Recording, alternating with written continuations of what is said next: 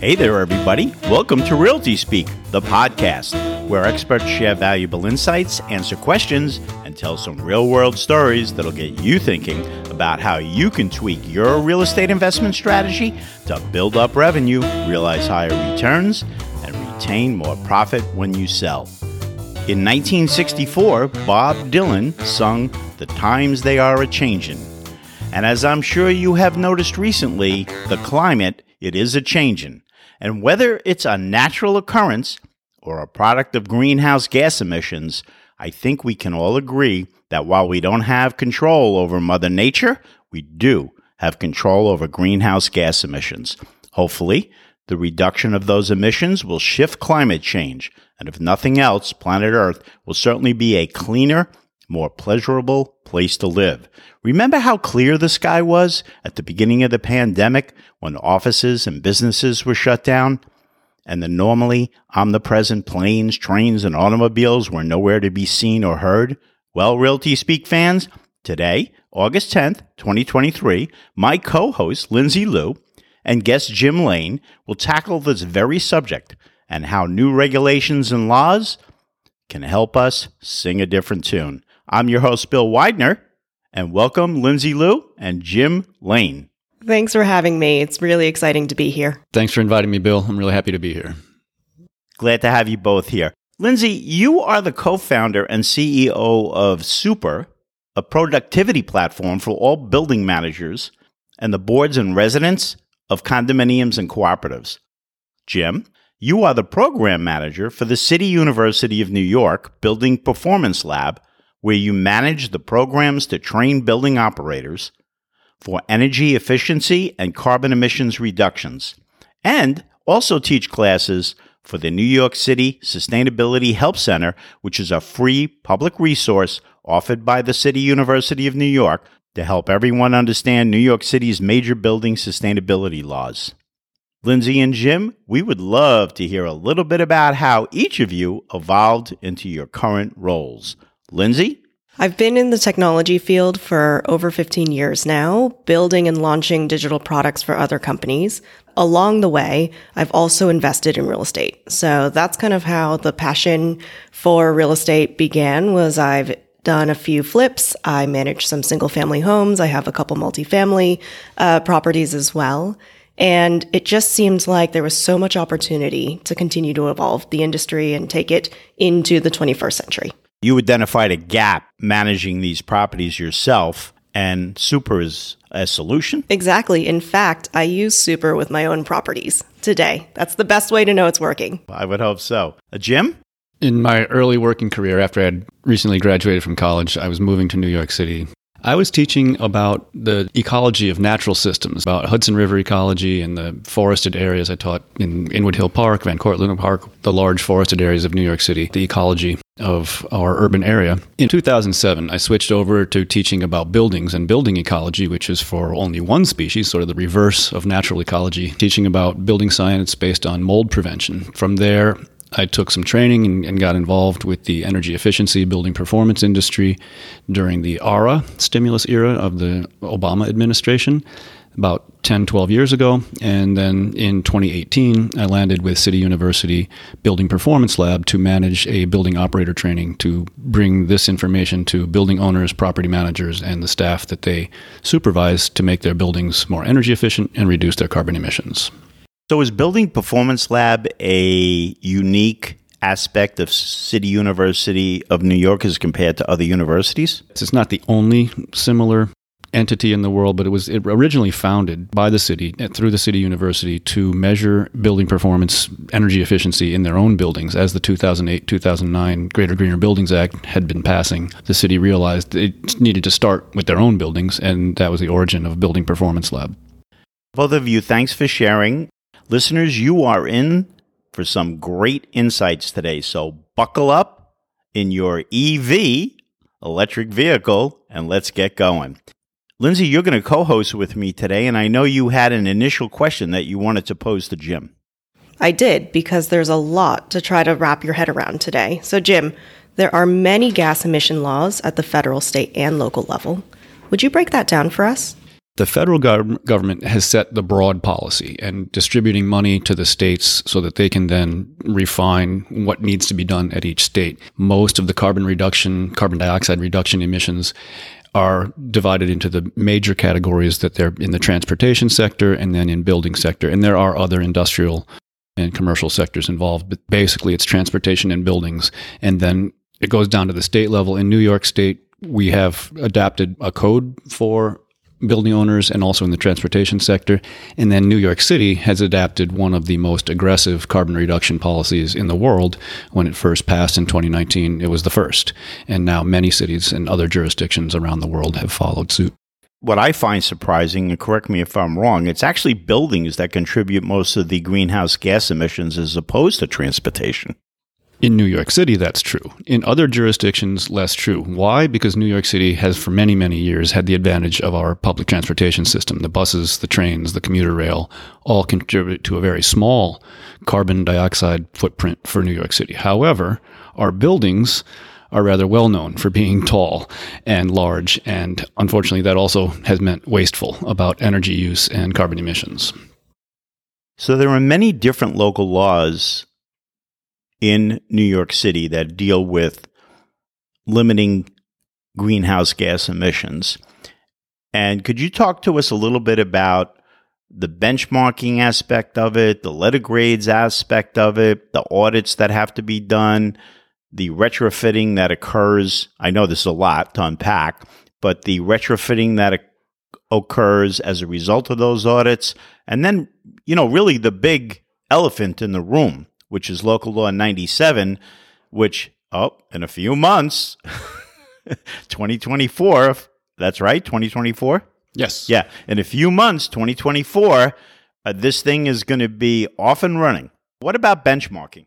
I think I'll go backwards for just a quick second and explain that the, the sets of laws that we're discussing were passed in two chunks. In 2008, we had the Greater Greener Buildings Act.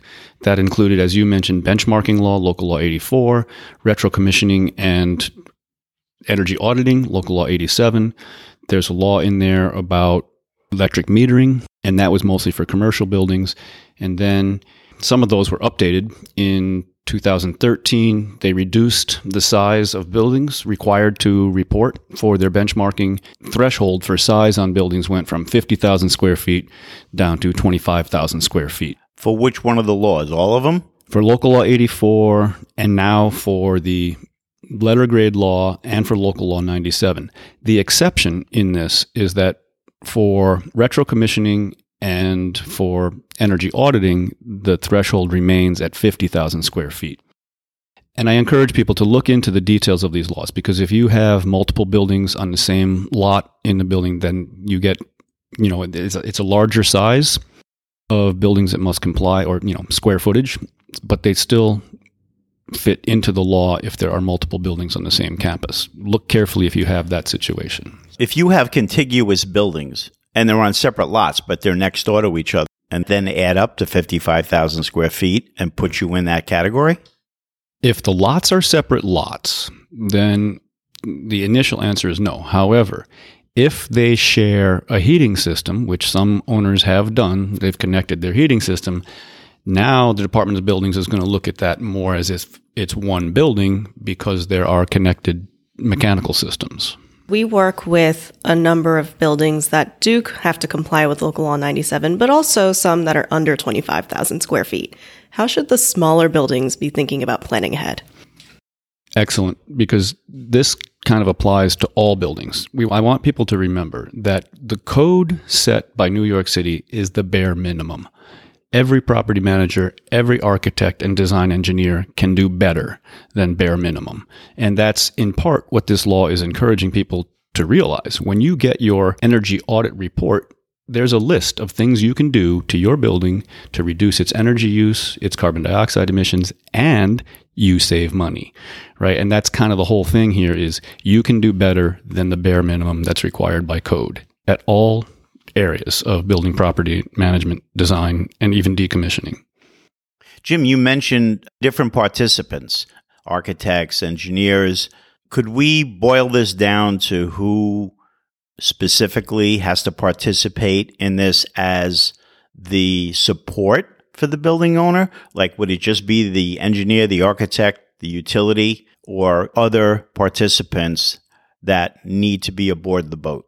From the design phase forward, the engineer, the architect, they now have both codes. There are also advanced standards that architects and engineers can look to from ASHRAE, from USGBC Green Building Council, and others. There's Net Zero, there's Passive House. There's a number of standards that design professionals can look at to improve building performance from the inception. Then the operators of the building are key. Obviously, they're the ones who are monitoring mechanical systems that use energy. The owner managers are the ones who would be looking at contracting with heating or electrical companies to make improvements to their building and then also make sure that once mechanical systems are set up for efficient operations that they are then maintained that way and there is some monitoring to do in that regard. There are all sorts of data management tools. Then the owner managers of the buildings do have some obligation, especially where there are existing buildings that have been around for a long time now. They are, with local law 97 coming at them, they do need to be thinking about how they target their capital expenses and how they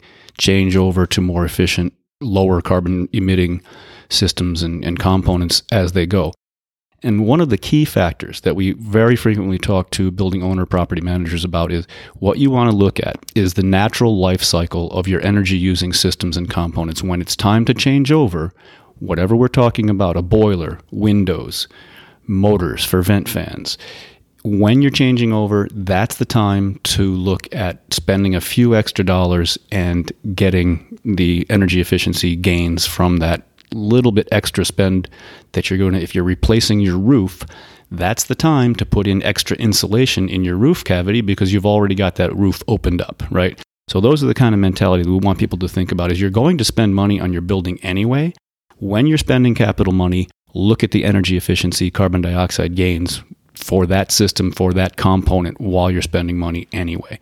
The other part of that that I didn't get to, the utility companies play a key role in New York State Con Edison and the other utility providers do get money through your bill. It's called the systems benefit charge.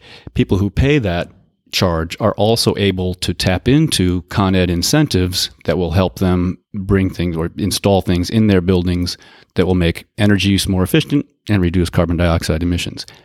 You can also tap into funds from the New York State Energy Research and Development Authority, NYSERDA, However, you cannot use both NYSERDA and Con Ed funds because they are all coming from that public service charge. So you can't use both, no double dipping. But both of those are excellent sources of funding for building owner property managers to get these things done at your building. Is there any one of those two, the utility or NYSERDA, that typically result in a bigger contribution, or does it really depend on the project that's happening in the building? The NYSERDA programs tend to have larger thresholds of the amount of money that the property manager building owner is spending already. They want they are targeting the large property large energy users. Con Ed's program or the utility level program, because the other utilities around New York state also have similar incentive programs. They target or offer the incentive to all building owners. They even have programs for small homeowners and all different sizes of multifamily, commercial, and industrial buildings can all qualify. With NYSERDA, the qualifying criteria are specific for each of the public opportunity notices, the PON. Something I'm sure many of us are thinking about is the rising cost of doing some of these projects because of interest rates. With the cost of financing for these types of retrofits and upgrades increasing, are there any resources and tools for buildings to think about how to get these projects done? There are provisions in the 2019 law to help building owners finance sponsored by New York City's accelerator program, Property Assessed Clean Energy, PACE. They have experts who can help building owners understand what the whole financing package is going to be, including, as you mentioned, there are increases in finance rates that we've dealt with in the past four or five years. And also, a key factor in understanding cost and estimating cost is the time involved. What the industry is experiencing right now is because of the delays in supply chain and manufacturers even getting their parts to put into their machines and components that are going into buildings, there is a factor of time and delivery of the components that we're trying to put into buildings right now that is a companion to the finance cost. It's it's it's the cost of time itself. And sometimes having to wait for a project component can be problematic when the incentives that I mentioned before from Con Ed or from NYSERDA, if the incentive is tied to timing on when the energy conservation measure is actually installed in the building, delay can greatly affect the availability of that financing. And so those things really do need to be considered together in the project planning for owner, engineers, architects, you know, whether it's well with new construction it's a little bit different, but with with retrofit, you've got to be thinking of timing of component and system delivery. What is the role of residents in supporting all of these initiatives? So when they're hot and they want to turn on their AC and blast it when they're gone, if they don't want to install a smart thermometer, what is their responsibility? I'm pretty sure that Bill's audience probably realizes that residents are the wild variable in all of these kinds of property management discussions. And it's for property management, building owners, therein lies your tenant education, tenant relation role. That's part of owning a building is you've got to talk to and communicate with your residents, with your tenants, whether it's commercial or residential building. So there are points of education around what tenants can do to increase their own energy efficiency. One of the things that we discuss in the training courses is this idea of split incentive. Who's paying the bill, especially when you come to electric bills? If the tenant is paying, then there's all number of things that can be done to help them encourage them to save energy. There's Energy Star appliances. Owners can provide information about that sort of thing. The hard part comes when this when the incentive for savings is somehow split. If for example, if the person buying an appliance is not paying for the electricity bill, they have no incentive to buy the Energy Star more efficient refrigerator, for example, refrigerator being one of the major energy users anything with a compressor, refrigerators, air conditioners. So, where does the build land is going to really be part of the decision making around large appliances? That's part of this law to install meters on commercial spaces of more than 5,000 square feet is to encourage that the person who's paying the bill has the incentive to install more efficient appliances. What about mixed use buildings where you have a commercial space and you're sharing uh, you might be sharing meters or utilities, and they're contributing a ton to the overall cap that the building has. There is another dilemma for the building owner because there will be some number of commercial tenants who really are incentivized to use more energy, whatever specific use they may have. In Local Law 97, there was an adjustment made to the original law to try and account for different intensities of energy use in different kinds of building spaces or uses of those spaces. An example of that is a jewelry store is going to have very bright lighting because they're selling jewelry. A warehouse doesn't need intense lighting and so they're going to have a lower lighting use energy footprint. The law does try to account for those different uses, but again, it comes back to tenant education and what I've heard from the large commercial property managers is that once they put that control and that burden of paying the bill on the tenant, they find ways to save energy, which does reduce the overall footprint for the building. And we could go into this whole concept of deep energy retrofits and the interactive savings you get when you address more than one energy using system at a time. And that's what we're looking at in the package of laws we're looking for people to start going into that deeper energy retrofit mentality. And that's where you start to get the real savings, both for energy and carbon dioxide emissions reductions. The benchmarking and the letter grades, which has already happened, those relate to each other? Yes, benchmarking is the baseline for all of this, right? We have to know how much energy and water is the building using and what are the changes year over year. So benchmarking is an annual process. And when did that start?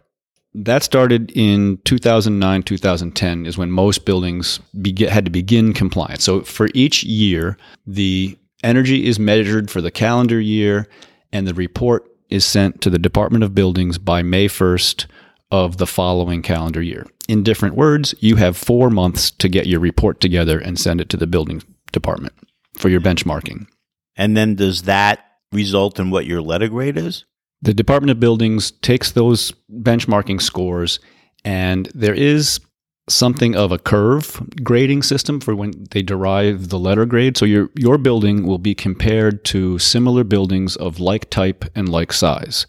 Those buildings that all fit in the same category are graded on a curve, meaning that your score is compared to similar buildings and they set the the grade levels based on percentages that they have for each set. Don't feel bad. If your building got a C or a D in the first few rounds of grading, that's where most New York City buildings have fallen. If you get a C or a D or even a B, is there a fine associated with that if it goes on too long? The fines are associated with your actual carbon dioxide emissions.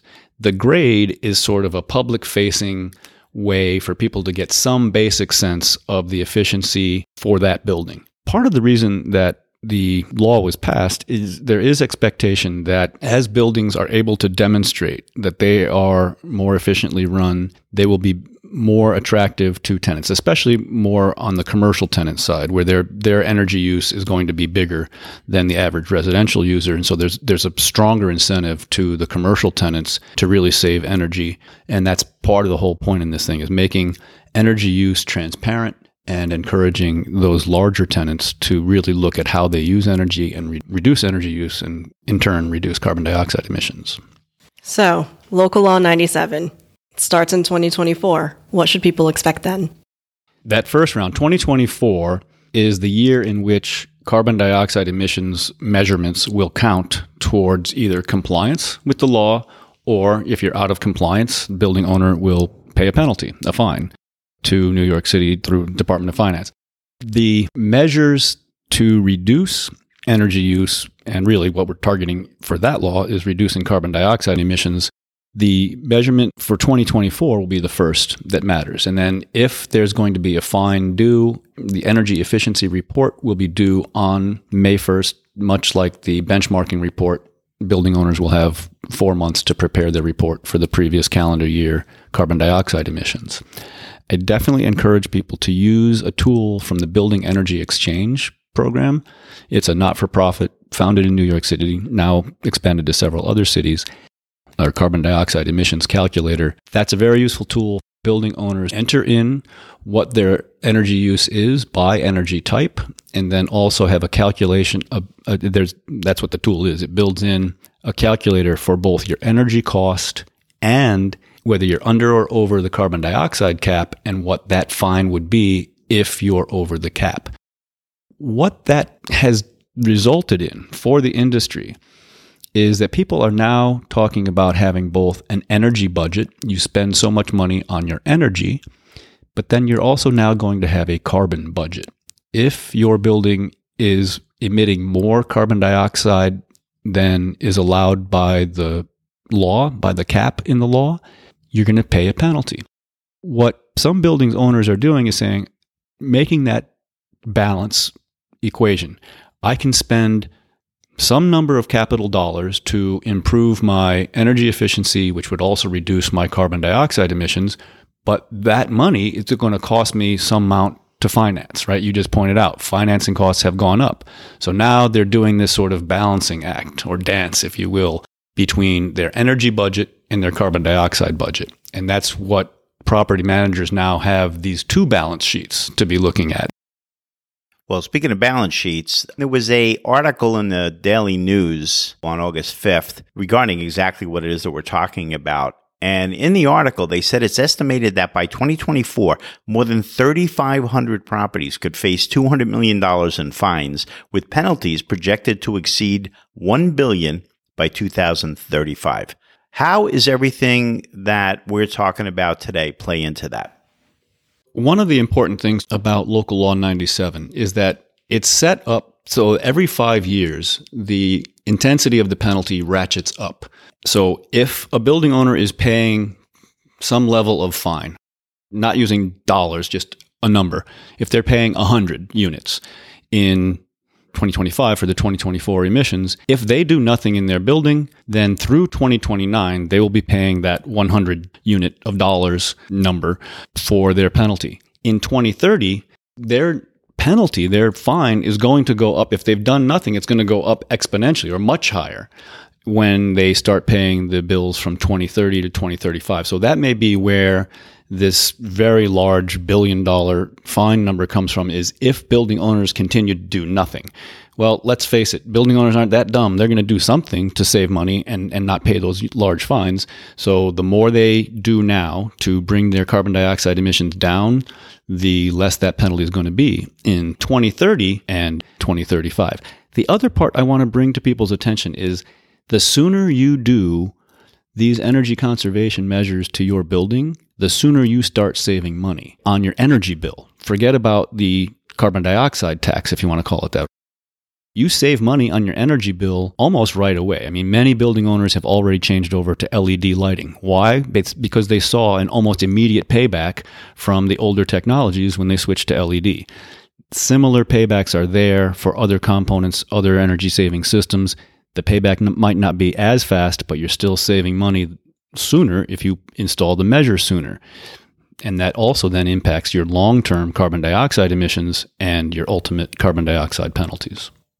So you mentioned changing out lighting. That seems like a pretty easy one to accomplish. What are some of the other energy saving measures that existing buildings can be looking to that don't feel like they're million dollar projects?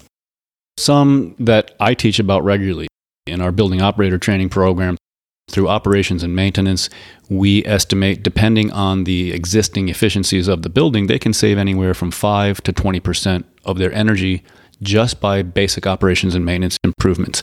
Air sealing the building, caulking the windows, seal all the holes. We say to people, walk around your building at the basement to roof. You will be surprised at how many small cracks and holes you find in your building. Seal those up. Other things that building owners can do, as I mentioned before, when you're changing some component or system anyway, that's the time to look for the more efficient version of whatever you're replacing. Classic example of that for vent fan motors or the, the system of the vent fan itself. If it's a belt driven motor, replace the belt driven motor with a direct drive motor. If you've already got a direct drive motor, then you go from the old fashioned basic AC motor to an energy commutating motor, ECM motor. So there's ways for each component looking at when you're when you're replacing anyway, what's the more efficient? Maybe it's a small margin of cost increase, but you're going to get that back on the energy savings, right? There's going to be a payback for that margin cost difference. So that's what we encourage. Vent fan motors are a good one. There are some where you go a little bit further in, costs a little bit more to do it, but then you're also getting a, a, greater energy saving. One very popular measure for buildings that were still burning oil up until 10 years ago and even right now, although this one is going to phase out pretty soon. When people were making the oil to gas conversions, that was a really strong incentive program from the utility companies. Con Ed did a lot of those oil to gas conversion for heating systems in buildings. Now we're looking at even further reduction of the carbon emissions in the buildings and moving towards somehow electrifying delivery of heat to the units. That's a little more complicated, especially in existing buildings. Not every building is going to be able to accomplish electrification. So, what are the interim technology steps? And that's when we start looking at getting deeper consultation from available resources. New York City Accelerator has engineers and experienced energy managers serving as consultants. New York City has made that a free resource to all building owners, property managers to access this expert advice through the accelerator program. I definitely encourage people to tap into that resource as they try and answer these questions about the deeper fits that they retrofits that they can do to their building. Every building is different. It's something that we emphasize continuously. We, you really do need to have a look specifically to your systems, your building, and what's available to change and make better. And you're saying that figuring that out is a free resource? Accelerator provides professionals who will help the building owner to figure out what their building can, what can be done to their building. I mean, they're not going to do a full energy audit. Right. That costs money, but they but they can use PACE financing or they you know there are financing available for those parts of the service as well. Quick little break here, Realty Speak fans, to take a moment to share with you that I love that you choose to listen and learn from Realty Speak. And now, with that in mind, I'd like to share that in addition to my mission to be the best real estate advisor, consultant, and broker I can be while helping you sell, purchase, and finance investment real estate, I will also help you comply with New York City Local Law 152. That's LL 152, periodic inspection of gas piping systems. This law applies to every building, gas or not, that is not a one family or two family residential dwelling. That's every apartment building from three units and up, every condominium and co op building, every hotel, every industrial building, every freestanding retail building, and more. Yes, every building except one family and two family residential dwellings. It's been around since 2020, and so has my company, Keep My Gas. Learn more about the law and how to comply at www.ll152.nyc. That's www.ll152.nyc. Or I'm just a phone call away 917 232 8529. 917 232 8529. I'll explain everything, get you a quote. So if you haven't complied yet, you can do so before it's too late. What else can I say? Solutions for real estate, it's in my DNA. And now back to the show. Jim, you talked about electrification, and that's a really hot topic right now. And my understanding is for new developments, New York City is going to phase out gas in those as well. How does how is the city thinking about being able to support a grid where everyone's using pretty much electric in their apartments where there's EV charging, where just the amount of electric load is just going to be so much higher? And, and I want to add to that question, Lindsay. Electric is expensive. And I just heard that the Public Service Commission approved some pretty significant increases for the utilities in the cost per kilowatt hour. So if you electrify a building, with respect to what Lindsay asked, how does the grid handle that? And my part two of that question is the burden seems to be on the building owner. In regard to impact on the grid itself, I want people to think for a moment of how we use energy in buildings seasonally. We use a lot of electrical energy in buildings in the summertime to run cooling systems. So we already have in the summertime this peak demand problem to solve. When we start to electrify buildings for their heating systems, then we're simply going to transfer peak demand to a wintertime peak that the utilities are going to deal with. Do utilities already deal with peak demand on their systems Yes, in the summertime. Now we're going to have to add in that there's going to be peak demand on electric grid in the winter because people will be using electricity to heat their buildings as well as to cool them. That part of the problem is solvable. The utility companies are upgrading their components to handle different loads at different times of year. They are also working with property owners and managers to use the new distributed energy resources that are going into buildings. There are people installing solar panels. There's people distal- installing on-site generators for their electric and, and heating uses. Where those other generators or supply of the electricity that helps to stabilize the grid and that's part of what the state and the city are looking at is how to support and incentivize the distributed energy resources so that those will help stabilize our grid during times of peak energy demand. What does distributed energy mean?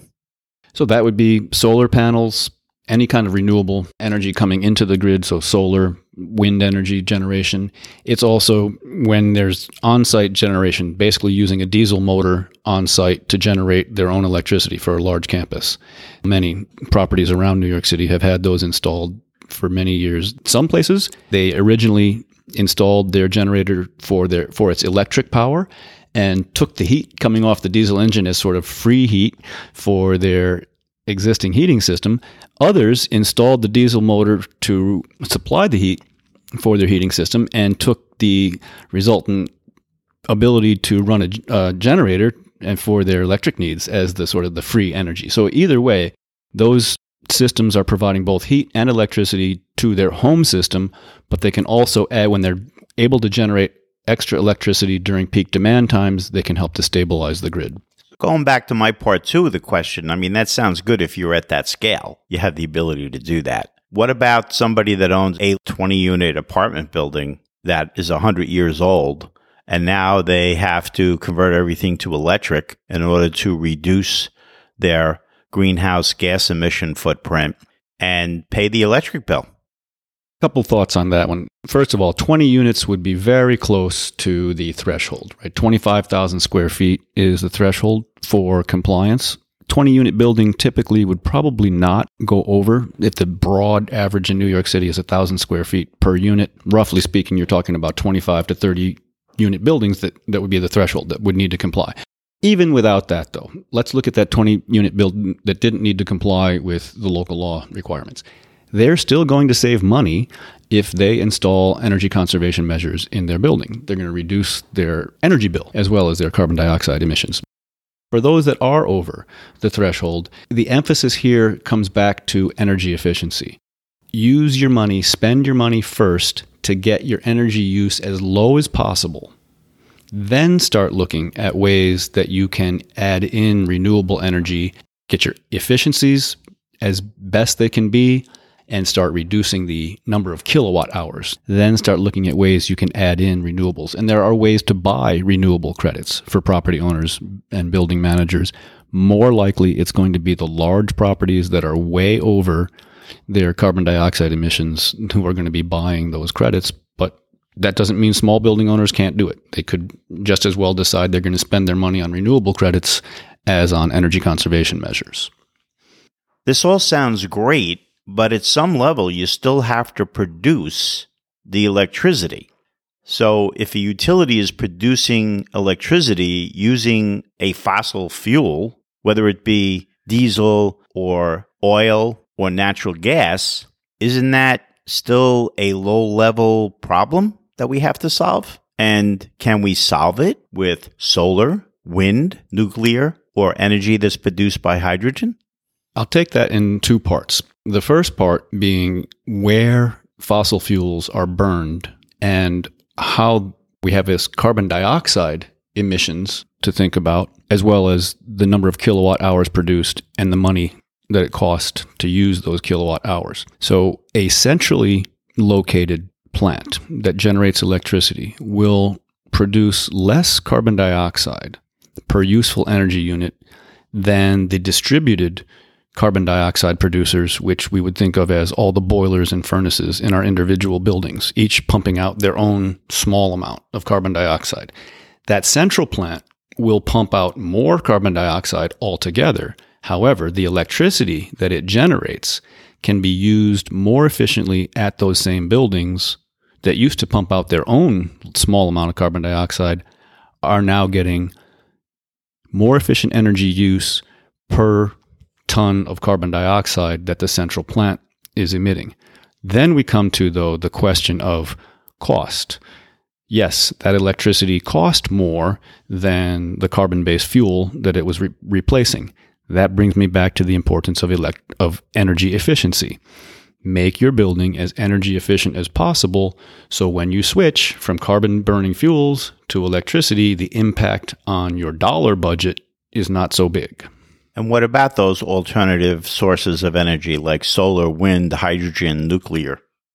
Certainly, solar, wind, hydropower, those are all renewable, do not create carbon dioxide emissions, and in terms of carbon dioxide, almost like a free source to the grid. Nuclear power also creates no carbon dioxide while generating electricity.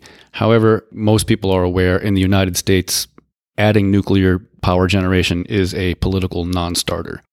And when you're looking at it in a location that is not the United States, is there a case study for nuclear power being where we should be going?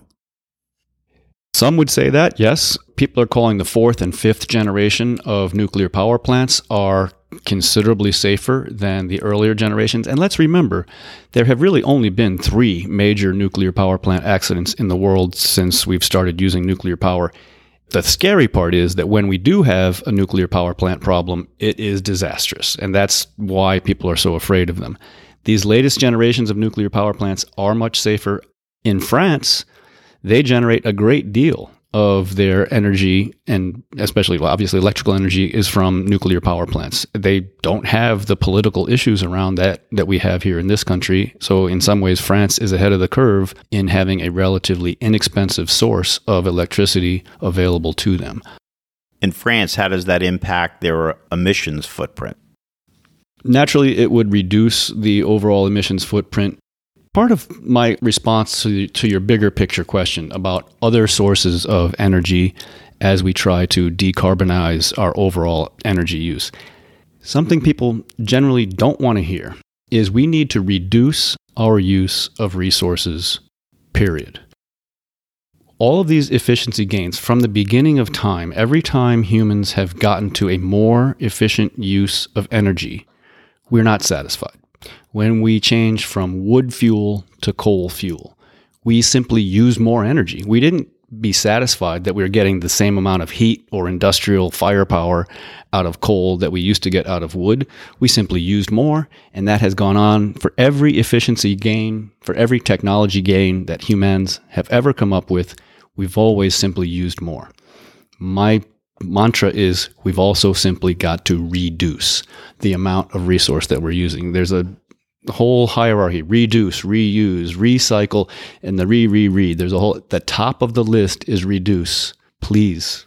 All the efficiency in the world won't save us. We need to reduce our use of resources period so that means that people, obviously all over the world, but if we just talk about the United States, people have to not leave the water running while they're brushing their teeth. They have to not leave the air conditioner on when they're not home. They have to get a smart thermostat that turns it on an hour before they expect to get home. And the same thing with the heat in the winter. Those kinds of individual level consumer technology adaptations are good examples of how we can use our digitized world to feed these reductions in energy use a great many of our systems in buildings now have a digitized connection of some sort. Once that information is out there in the information grid, we can use it. And that's what my colleagues on the engineering solutions side at Building Performance Lab, they do the data analytics to make buildings more efficient. And these days with the artificial augmented intelligence coming on, we're even moving past the, the need for a human to interact with these data sets. And we're able to automate improvements in the data sets in the larger buildings. You know you're, you're talking about individuals using a smart thermostat.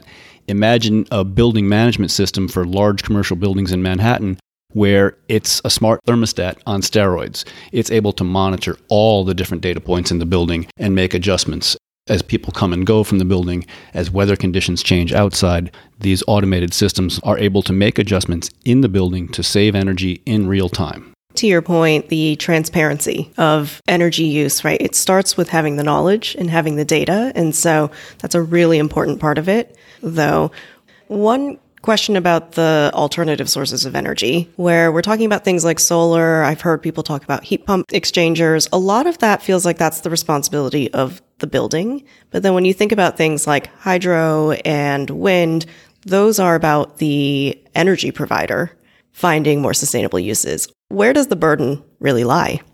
An interesting aspect of the law for renewable energy credit is that it's required to be inside of Zone J for New York State. And New York State divides the zones of electrical energy supply into letters, letter zones. New York City is in zone J. The reason for that provision in the law is that right now, all the wires that carry electricity into New York City are very close to full capacity. In different words, we can't carry any more electricity through those wires to the city. So, if the electricity is generated, for example, in Orange County across the Hudson River, a little ways upstate, they can't really get it into New York City because the wires are already full of electrons. So we need for any of those sources, solar, wind, hydro, has to be already connected to New York City or inside of Zone J, which kind of limits what people can do with renewable energy. Wind There's a question of safe siting of windmills or other kinds of wind generating spinners. And very recently, New York City passed a law to allow small scale wind generation installation on buildings. That was a hurdle. We got past it. There are a lot of building roof space in New York City, but not nearly as much as you might if you were to buy a farm in upstate New York. Then you've got a whole bunch of land area to install solar panels. New York City, we have our roofs, but that's about it.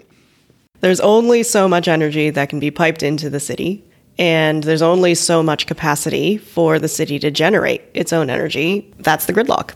I mean, how realistic is all this? Are, are we being too ambitious in terms of the timelines? Or are we being overly ambitious on purpose so that even if we don't meet the timelines, we're way ahead of where we would have been if we delay implementing these strategies? This is where my response goes a little bit bipolar.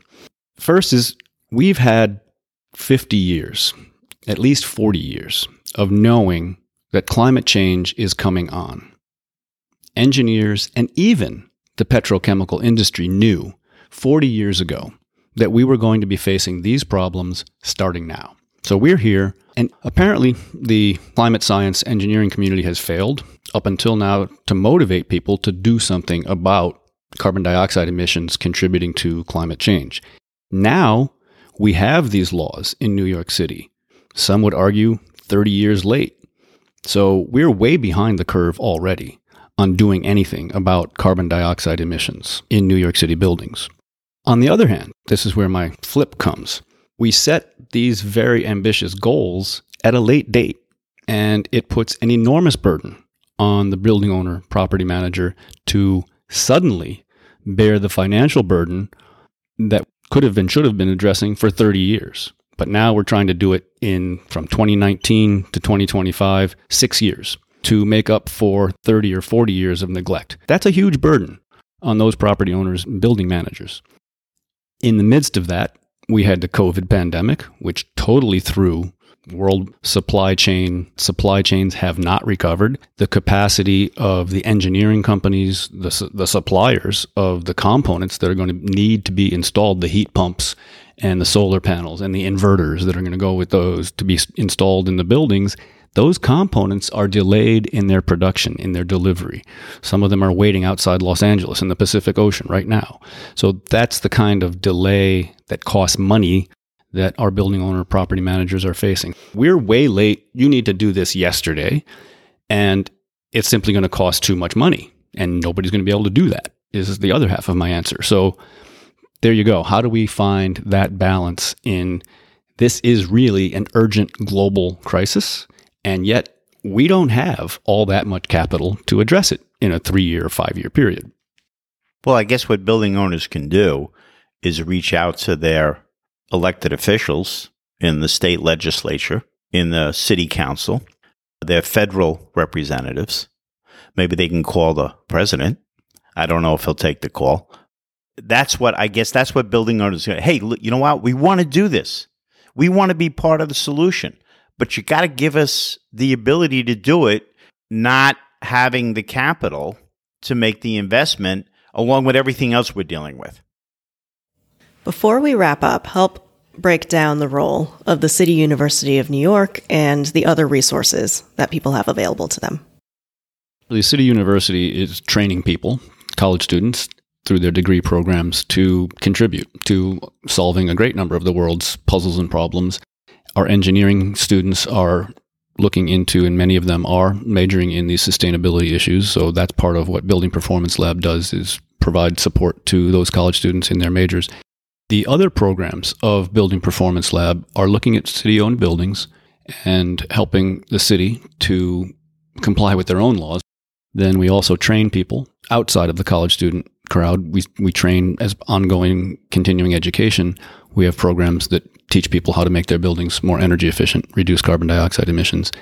The other parts that go into this that New York City has provided for, and really CUNY is one part, one piece of the accelerator program that New York City funded to help building owners with this. So that I mentioned before, The PACE financing program is also under that accelerator umbrella.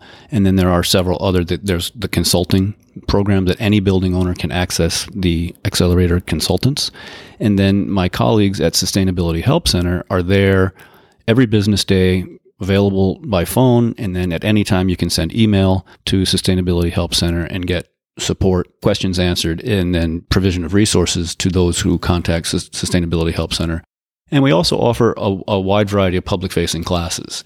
There are benchmarking classes, building energy compliance seminar, teaches people about energy compliance laws. We have that at three levels. There's an introductory, and then there are two classes or seminars that go deeper into the energy compliance laws. And Lindsay, what's the role of Super to support compliance and the use of your platform with regard to that? From Super's perspective, we're really supporting and facilitating the collaboration and communication across all of the stakeholders for a property. So your property manager, your developer and sponsor, the board of a building and the residents as well, right? And as we were mentioning here, they all have a role to play in the sustainability of a building. And I think that it's also coordinating the projects that a lot of these buildings will have to do. These are large scale, ongoing, multi year projects in some cases. And so for them, they need tools to be able to help stay on top of all of that and to hold them accountable.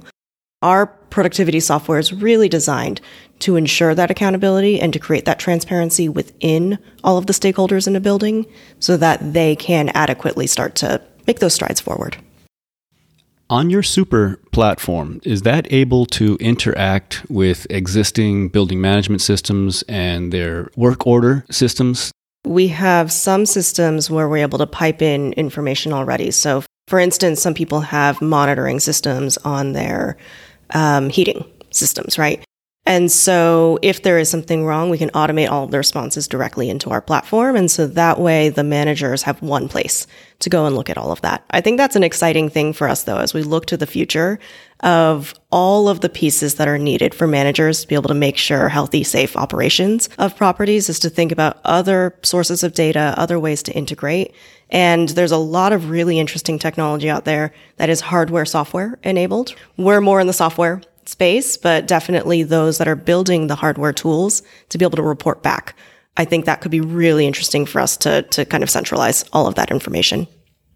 That's an important part of understanding this whole thing is the amount of digital information available makes platforms like that one of the key resources for property managers to tap into because we do have so much data available to us. We'd be foolish not to use it.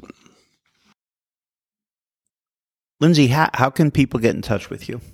You're always welcome to email me. It's Lindsay, L I N D S A Y, at hiresuper.com. That's H I R E S U P E R.com. And Jim? Yes, Jim Lane. I'm a program manager for the City University Building Performance Lab. You can reach me through my email at jlane at ccny.cuny.edu. That's J L A N E at ccny www.cuny.edu. And everyone, I'm going to put that in the show notes along with a lot of other links uh, to some of the things that we spoke about today. So definitely take a look at the show notes. If you're on the website uh, for Realty Speak, you just scroll down and they're there. If you scroll down on your podcast app or in Spotify or look at the description tab, you will see everything in the show notes. Lindsay, Jim, that was super educational. And before we go, I have one more question for both of you. If you woke up tomorrow and something in the world had changed, what do you wish it would be? I want Vladimir Putin to stop fighting his war in Ukraine. Not only is it doing enormous damage to the people in that region of the world, it is creating much more environmental harm than we can imagine. The Energy use, the energy waste it's there on top of the enormous human catastrophe that any war brings. You know, I think that humans, as people, we all have the capacity to be truly benevolent. And if I could wake up one morning and everyone could tap into the kindest version of themselves, I think, you know, even just driving here, people get a little angry on the road. and at the end of the day, it's kind of all about working together to solve these problems and to make our world a little bit better. I'm going to echo what both of you said and just share that we as humans do have the capacity to work together for the greater good, which ultimately will lend itself to an improved way of how we experience life individually. Lindsay, thanks for being my co host in this episode. Great questions. Jim, thank you so much for being here today on Realty Speak. It was really nice to be here today, Bill. It was a pleasure to share the information with you and Lindsay and your audience. Thanks for having me, Bill, and thanks for teaching us so much, Jim. Well, there you have it. Everyone, thank you for listening. I look forward to you joining me for the next episode of Realty Speak, the podcast. Subscribe and never miss an episode. You can do so on your favorite podcast app like Podcast Republic, my fave on Android devices, or Apple Podcasts for an iPhone. Search for Realty Speak, find it, open it, hit subscribe, and you're in. Spotify, you will find Realty Speak there as well. And don't forget to check out the show notes for a wealth of additional information relevant to today's episode. Please help Realty Speak grow by sharing the show with others. How? do an email blast. Include as part of your newsletter or website blog. Post from your LinkedIn, Facebook, or X, formerly known as Twitter. And of course, if you'd like to talk about purchasing, selling, or financing investment real estate, having a New York City Local Law 152 gas piping inspection done, access past episodes, or just chat, you can contact me directly via the website at billweidner.com. That's B I L L W E I D N E R dot com. And remember, it's not about us, but how we help you make the bottom line rise. Until next time.